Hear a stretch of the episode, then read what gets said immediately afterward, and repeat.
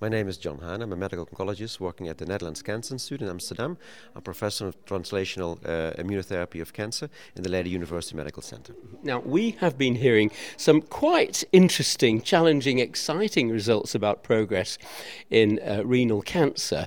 What is it that this is set in? Because we've been hearing about the Javelin study combining an anti-V E G F with an anti-angiogenic agent. But first of all, going back a little while, there wasn't very much for renal cancer, was there? No. So before two thousand five, in fact, there was very little for renal cell cancer. The only drugs that were available was interleukin two and uh, interferon-alpha. But both drugs did not improve survival of these patients. So as of two thousand five, uh, V E G F targeting agents became available, and they really changed the landscape for patients with metastatic uh, renal cell cancer. Now, how did sunitinib float to the top of all of this? So sunitinib was uh, originally compared to, to interferon alpha and, and really showed an improvement in both progression-free survival and also in an overall uh, survival, and became, because of that, became approved very rapidly. Now, that's a T K I. There are other anti-V E G F agents too, aren't there? Oh, yeah. There are many at the moment. So we have axitinib, we have pazopanib, we have uh, cabozantinib. So there are many uh, uh, T K Is that we can use in the era, uh, in, in uh, metastatic renal cell, uh, cell cancer. But most drugs that are used as first line are either pazopanib or uh, sunitinib.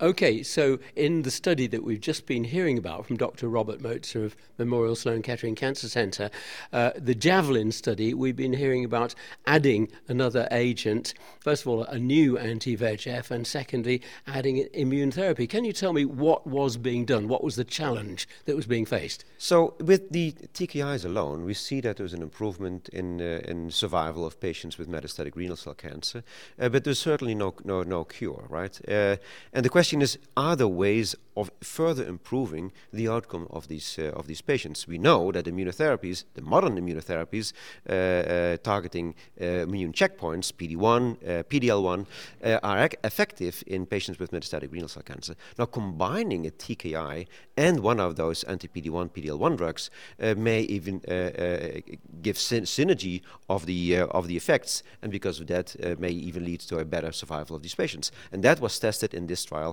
compared to the standard of care, sunitinib. What do you think was the attraction of using axitinib and the immune therapy avelumab? So axitinib uh, is a, uh, a drug that uh, has a little, a, a little bit less side effects compared to uh, sunitinib and pazopanib. Both sunitinib and pazopanib have been tested in combination with an anti-P D one, P D L one drug, uh, but showed quite some toxicity, especially uh, liver toxicity. Now, that has not been seen in the combination of axitinib plus avelumab. So can you run me through the data that were coming out of this briefly, uh, your interpretation of it? So the combination uh, uh, was compared to the standard of care. And what we see is that both the response rate, the overall response rate uh, uh, of the combination uh, was uh, almost double that of sunitinib alone. That's one important thing. And secondly, we could also see that there was quite an extensive uh, uh, difference in progression-free survival from fourteen months almost for the combination versus about seven months for the For the, for the sunitinib. Were you, though, adding uh, intolerance to this mix? Well, yes, you do uh, add uh, some intolerance because you have the, the toxicity of both drugs now in, in, in patients. But what we didn't see is that there was additional toxicity uh, uh, on top of, uh, let's say, the, the toxicity that, that we already have from either drugs. But I think the toxicity was very well manageable. In broad figures, it seemed as if the adverse events were similar in both the sunitinib arm and the new combination arm. Yes, sunitinib is a drug that has more side effects than axitinib. Uh, so if you compare uh, the, the, the, the side effects, they're not completely the same. Uh, uh, but uh, yes, I think the, the combination, the new combination is, is highly tolerable. Yeah. What do you think, then, are the clinical messages coming out of this for doctors? So I think uh, uh, com- combining a T K I with an, uh, a checkpoint inhibitor may become the new standard of care. There are new data coming out, uh, uh, hopefully soon. There was a press release of another combination of a T K I and an, uh, uh, a checkpoint inhibitor showing, again, compared to sunitinib, an improvement in overall survival and P F S. So this is not a standalone trial. There are other st- uh, studies showing exactly the same, so I think this will become a new standard of care. In the light of the Javelin findings and of other new developments recently, what's your advice to busy cancer doctors now about managing their patients with renal cancer? So, unfortunately, we don't have good biomarkers that would help us selecting patients that could benefit either from immunotherapy alone, uh, V E G F targeting agent alone, or the combination. So I think that what we have to do is we have to look at the safety profiles of the combinations that we have right now, either the combination with immunotherapies or the combination of a V E G F targeting agent and, uh, and, and the P D one drug, and uh, see, you know, what for the patient that you have in front of you would be the best. What's your approach?